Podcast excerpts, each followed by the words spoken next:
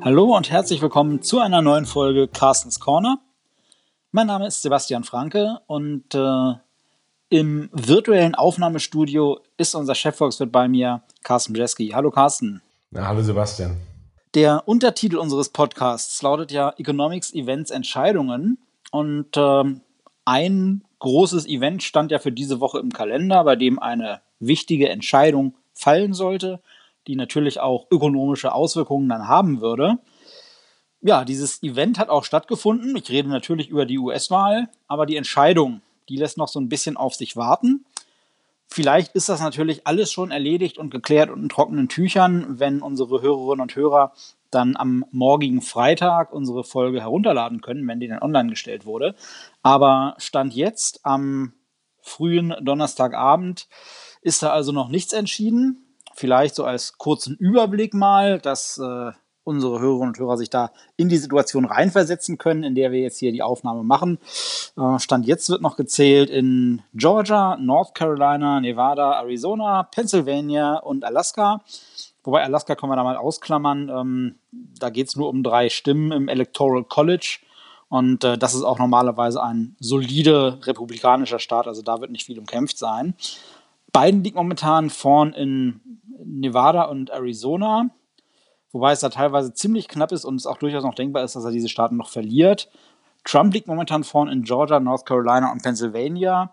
Da wird allerdings, wie gesagt, noch gezählt. Und gerade die späteren Stimmen, das sind die Stimmen, die per Briefwahl hauptsächlich eingegangen sind, da wird erwartet, dass die stark zur demokratischen Seite neigen. Das heißt, da könnten wir also durchaus noch sehen, dass Biden den einen oder anderen dieser Staaten flippt, wie das die amerikanischen Wahlberichterstatter nennen.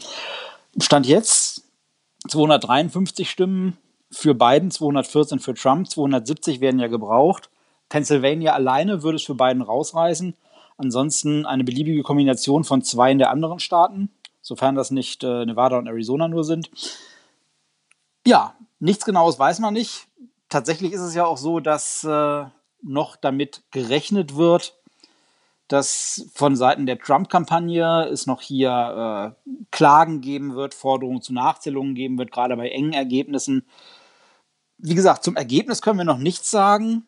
Aber Carsten, hast du denn irgendwelche Beobachtungen zum Ablauf der Wahl? Irgendwas, was dir jetzt während dieser letzten Tage aufgefallen ist und das du gerne mit uns teilen möchtest? Oh, Beobachtungen, viele natürlich. Ja. Ob ich die jetzt alle mit dir und dem Rest teilen möchte und nur mal drüber nachdenken, die sind teilweise auch, geht ins politische Inkorrekte. Wenn eine so eine Beobachtung ist, man muss sich nur mal vorstellen, nächstes Jahr Bundestagswahl, wenn wir auch so lange brauchen würden in Deutschland, bis wir dann irgendwann mal die Stimmen in irgendwelchen kleinen Käffern ausgezählt haben. Denn das so ähnlich ist das ja hier jetzt in den USA. Also man wundert sich dann teilweise dann doch darüber, ja, wie das so läuft in dem, ja, wie nennen sich selber immer noch the leader of the free world. Das ist also extrem frei. Die Börsen werden diktiert und dominiert von großen Tech-Unternehmen, aber man bekommt das irgendwie nicht hin, um Wahlzettel auszuwerten, beziehungsweise die auch nochmal digital einzulesen. Und noch besser, ich meine, da musste ich jetzt mal so einen Wahlzettel in den USA mit dem bei einer Bundestagswahl vergleichen. Ja, bei der Bundestagswahl ist es meistens ein Buch, was ich irgendwie so auseinanderfalten muss, um die verschiedenen Parteien zu finden. Hier ging es ja wirklich nur um das Kreuzchen zu setzen, entweder bei Trump oder bei Biden. Also das ist so eine Beobachtung, die wahrscheinlich viele teilen werden. Die andere Beobachtung ist, die Wahlbeteiligung ist deutlich gestiegen. Das darf man nicht vergessen. Ich denke auch für uns in Europa immer mal wieder die Erinnerung, dass es gibt viele Amerikaner, die Donald Trump mögen. Das darf man nicht vergessen. Ja, wenn man sich über diese Umfragen in Europa anschaut, dann gäbe es ja irgendwie 90% der Europäer, die alle definitiv Biden gestimmt hätten, hätten sie dann wählen dürfen. Donald Trump hat in den USA eine richtig solide, starke Basis. Und ansonsten würde es halt nicht so eng ausfallen, wie es jetzt ausfällt. Ja, man kann argumentieren, ja, aber er ist Amtsinhaber und normalerweise gewinnt der Amtsinhaber immer mit einem Erdrutschsieg. Auch nicht immer so gewesen. Zum Beispiel George Bush, ja, der Vater von George W., hat ja damals auch als amtierender Präsident gegen Bill Clinton verloren. Also Beobachtungen gibt es hier zu Häufe. Ich denke, dass wir uns definitiv keine Sorgen darüber machen müssen, dass, wenn sich die Hörer das jetzt zum ersten Mal anhören, wahrscheinlich am Freitag, dass es dann schon ein endgültiges Ergebnis gibt. Das wird sich noch über Wochen hinziehen. Es wird vielleicht ein vorläufiges Ergebnis geben, ja? Aber das wird sich noch weiter hinziehen, denn es ist auch mehr als legitim, dass sich bei wirklich so engen Ausgängen, und darauf scheint es ja hinauszulaufen, wenn wir jetzt mal anschauen, es scheint hier in einigen Staaten wieder nur ein paar hundert, vielleicht ein paar tausend Stimmen Unterschied zu gehen, dass dann die verlierende Partei nochmal nach einer Neuzählung oder Neuauswertung fragt, das finde ich noch legitim. Muss ja nicht dann wirklich jetzt hier darüber streiten, ob die Auszählungen hätten gestoppt werden sollen. Das ist natürlich großer Wahnsinn, sowas geht nicht. Aber dass man sich irgendwann hier auch nochmal vor Gericht wiederfinden wird, die Wahrscheinlichkeit achte ich auch als groß. Das heißt, wir werden uns bestimmt bis irgendwann Anfang Dezember sehr wahrscheinlich mit diesen Wahlen beschäftigen. Und dann ist es irgendwann vorbei. Denn das haben wir auch im Jahr 2000 gesehen, als es dann mal diese Neuauszählung bzw. den Streit zwischen Al Gore und George W. Bush gab. Denn das Problem ist, irgendwann läuft den Amerikanern die Zeit weg. Am 20. Januar ist Inauguration Day. Da muss der nächste Präsident wirklich ins Weiße Haus einziehen.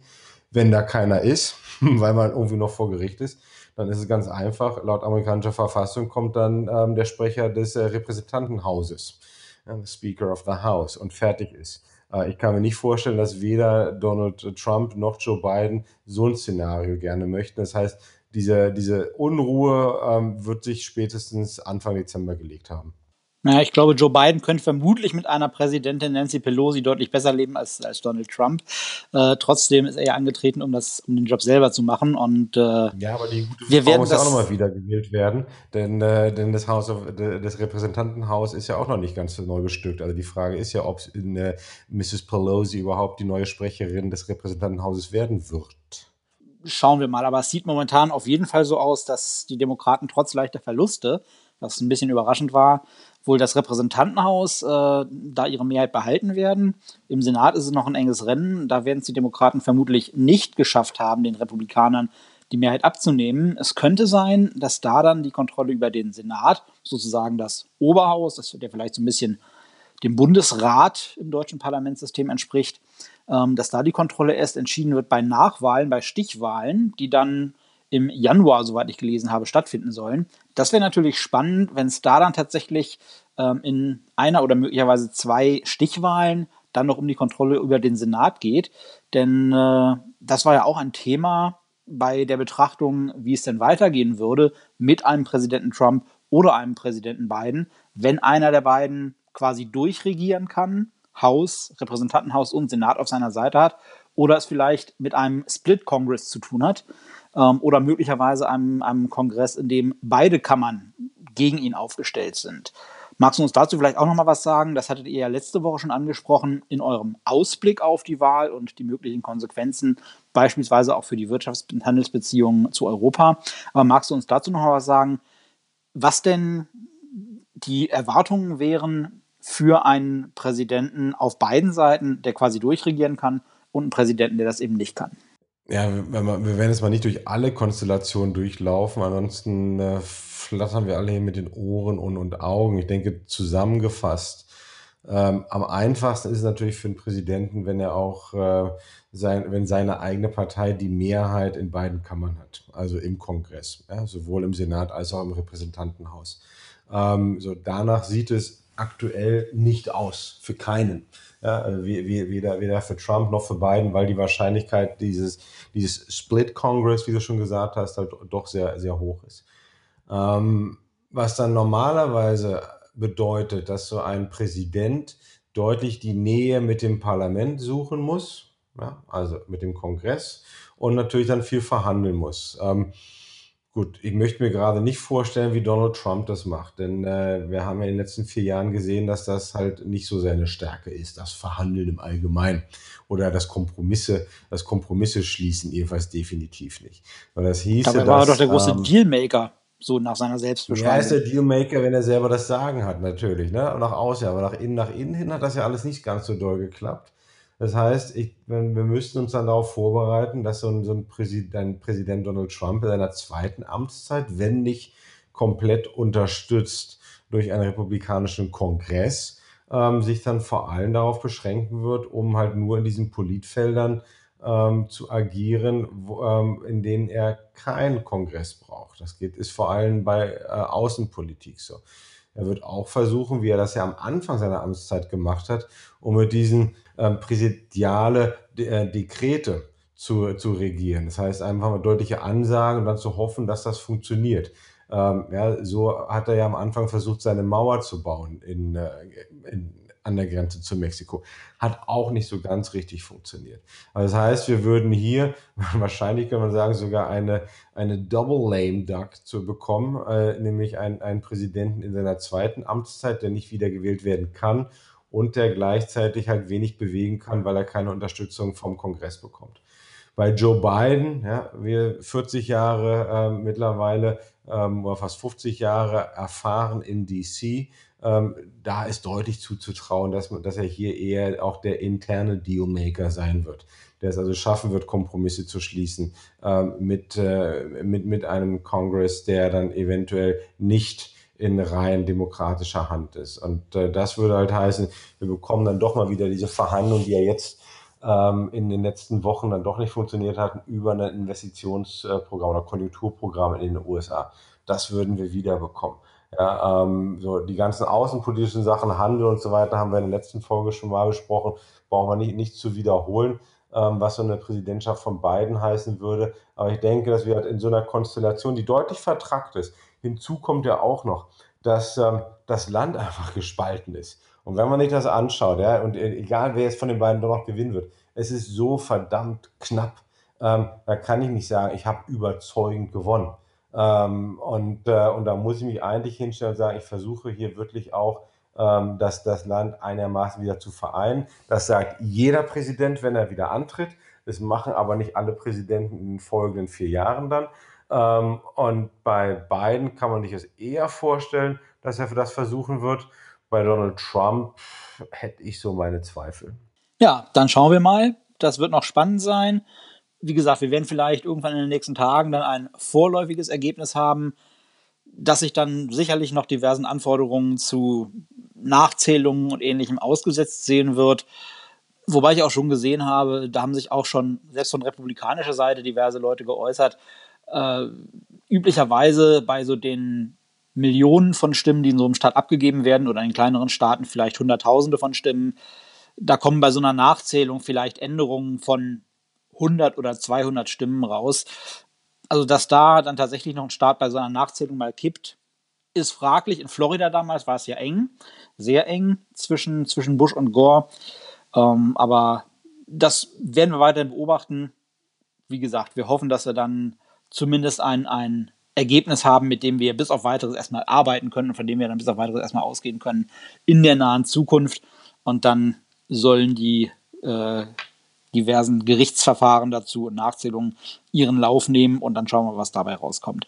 Aber du hast ja auch, du und Franziska, unsere Kollegin, ihr habt ja auch letzte Woche als Quintessenz aus der Betrachtung der möglichen Konsequenzen für Europa quasi schon die Erkenntnis gezogen, dass Europa so ein bisschen auf eigenen Beinen besser oder lernen sollte zu stehen. Und das wollen wir natürlich auch tun, indem wir nicht nur an unserem Podcast jetzt den Blick auf die US-Wahlen richten, sondern uns auch ein bisschen damit beschäftigen, was abseits der US-Wahlen, zum Beispiel hier in Europa, jetzt an Nachrichten es in dieser Woche gegeben hat. Nur einmal will ich noch kurz nachschauen. Es ist jetzt gerade 18 Uhr durch. Da können unsere Hörerinnen und Hörer quasi mal live dabei sein, wie wir hier unsere Arbeit machen. 18 Uhr, das ist ja 12 Uhr mittags Ostküstenzeit und da halte ich es durchaus für möglich, dass es da vielleicht neue Erkenntnisse gibt. Deswegen will ich jetzt einmal kurz hier reinschauen, was uns die allwissende Müllhalde namens Internet da ausspuckt. Aber aktuell haben wir noch keine neuen Erkenntnisse hier, die uns da wirklich weiterbringen. Von daher, wie gesagt, kleiner Exkurs, einmal live dabei gewesen. Ich glaube, Real Life wäre hier das richtige Wort. So heißt es immer bei Sportereignissen, wenn man die dann nachträglich nochmal anschaut. Einmal hier live dabei gewesen, wie wir unsere Arbeit machen, unseren Podcast aufnehmen. Gut, dann soll es das gewesen sein. Carsten, weg von der US-Wahl, Was gab es sonst diese Woche? Was gab es zum Beispiel von der deutschen Wirtschaft, von der Wirtschaft in Europa und der Eurozone zu vermelden? Nee, wir haben in den letzten Tagen natürlich vor allem die BIP-Zahlen bekommen für Europa. Ja, das war letzten Freitag noch für die meisten Länder, auch für Deutschland. Und die waren alle gut, die waren alle sehr gut. Ja? Für Europa zweistellige Wachstumsraten im dritten Quartal. Deutschland ein bisschen weniger, was hatten wir, 8,4% im Quartal. Aber auch der Einbruch in Deutschland war ja im zweiten Quartal nicht so schlecht. Also das Interessante ist, dass jetzt die Länder, die den stärksten Einbruch im zweiten Quartal hatten, auch den stärksten Wiederanstieg im dritten Quartal hatten, sodass sie eigentlich alle europäischen Länder wieder so auf eingereiht haben, auf dem gleichen Niveau, mehr oder weniger. Die einzige Ausnahme ist Spanien. Was also auch dann wiederum interessant ist, wenn man weiterdenkt, wenn man gesagt hat, ja Mensch, aber Deutschland sollte doch eigentlich viel besser hier durch diese Krise gehen, weil ja, wir haben hier unheimlich viel Rums bekommen von Olaf Scholz. Wir haben auch gar nicht so viele Todesfälle gehabt, gar nicht so einen starken Anstieg der Infektion. Doch das ist doch relativ gut hier durchgekommen. Wirtschaftlich ist rein nach den Wachstumsentwicklungen sich anzuschauen, ist das gar nicht der Fall und sind wir eigentlich wirklich nicht anders als der Rest von Europa. Ja, das ist das, was wir sozusagen zurückwirkend oder rückblickend bekommen haben an Zahlen. Und vorausschauend haben wir aktuell noch nicht so viele neue Indikatoren bekommen. Wir haben aber gerade zum Beispiel jetzt hier heute am Donnerstag die neuesten oder jüngsten Prognosen der Europäischen Kommission bekommen, die dann auch schon so anfangen mitzunehmen, dass wir jetzt eine zweite Lockdown-Welle bekommen haben. Muss ich sagen, dass die Europäische Kommission ein bisschen optimistischer ist als wir selbst, denn wir haben jetzt auch gerade mit den internationalen Kollegen wieder unser monatliches Update rausgeschickt und da ist eigentlich nochmal wieder ein Rückfall nennen wir es dann ins Rezessionsgebiet, eigentlich nicht mehr zu verhindern für Europa im vierten Quartal. Ja, wenn man sich anschaut, wie stark die Lockdown-Maßnahmen in einigen Ländern sind, da fällt mir ein Frankreich, da fällt mir ein Belgien. Selbst in Deutschland könnte es durchaus sein, dass jetzt das, was ja hier häufig als Lockdown-Light angekündigt wird, dass das auch nochmal zu einem wirklich kleinen Schrumpfen der Wirtschaft führen wird. Heißt das, dass wir jetzt eigentlich doch dieses Szenario haben, was für uns vor ein paar Monaten noch eher ein Risikoszenario war, nämlich das eines leichten W-förmigen Konjunkturverlaufes. Ja, alles ging stark hoch. Der berühmte Double Dip. Genau, das ist ein bisschen der Double Dip im vierten Quartal. Und die Frage ist halt auch, wie stark geht es im ersten Quartal wieder weiter? Also ich gehe ehrlich davon aus, dass wir dass dieser Lockdown, den wir jetzt haben, nochmal verlängert wird, oder aber wenn man sich doch traut, ihn wieder zu lockern, dass wir dann Anfang des Jahres nochmal wieder in eine neue Lockdown-Phase reingehen. Das heißt, dieser Double Dip, der wird jetzt wirklich bis rein ins erste Quartal dauern und erst also ab dem zweiten Quartal werden wir wahrscheinlich wieder wachsen. Ja, nicht nur, weil dann die Temperaturen wieder steigen, Leute auch mehr rausgehen können, sondern dann wird halt irgendwann auch der Impfstoff mal ausgerollt. Nicht komplett, ja, aber ausgerollt werden jetzt auch diese Woche auch die Nachricht, dass angeblich die Briten das schon vorbereiten, diesen einen Impfstoff, der ja auch da gerade für die Zulassung vorliegt, dass man den eventuell sogar schon am Ende des Jahres, jedenfalls für die Risikogruppen, ausrollen möchte in Großbritannien. Also das wird jetzt immer mehr kommen, wird noch nicht genug sein, um dann auch im ersten Quartal schon die Lockdown-Maßnahmen komplett zu beenden. Aber Richtung Sommer, denke ich, bin ich ganz positiv, da werden deutliche Nebeneffekte bleiben, da wird Social Distancing bleiben, da wird Vorsicht weiter ganz wichtig sein, aber dass dieser Aufschwung dann nach dem Double Dip wieder an Fahrt gewinnen wird, ganz deutlich. Heißt aber auch, letzten Worte hier, dass durch diesen Double Dip sich der Zeitpunkt, an dem die deutsche Wirtschaft wieder auf dem Vorkrisenniveau zurück ist, der verschiebt sich erstmal mit mindestens 2 Quartale. Also sind das irgendwo noch eher in Deutschland so erste Jahreshälfte 2022. was davor eigentlich Ende 2021 war. Für Gesamteuropa muss man noch weiter nach hinten gehen. Da sind wir so eher so bei der Jahreswende 22, 23, dass die europäische Wirtschaft als Ganzes wieder auf das Niveau von vor der Krise erreicht hat. Und das ist doch eine ganze Menge Zeit, die bis dahin vergeht.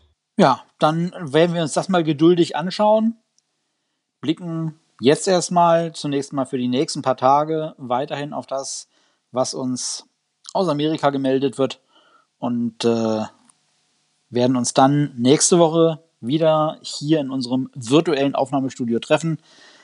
Carsten, vielen Dank für deine Einschätzungen. Liebe Hörerinnen, liebe Hörer, vielen Dank für Ihre Zeit, für Ihre Aufmerksamkeit. Wie immer gilt, lassen Sie uns wissen, was Ihnen bei uns gefällt oder nicht so gut gefällt. Hinterlassen Sie uns gerne Bewertungen auf den Plattformen, auf denen Sie uns hören.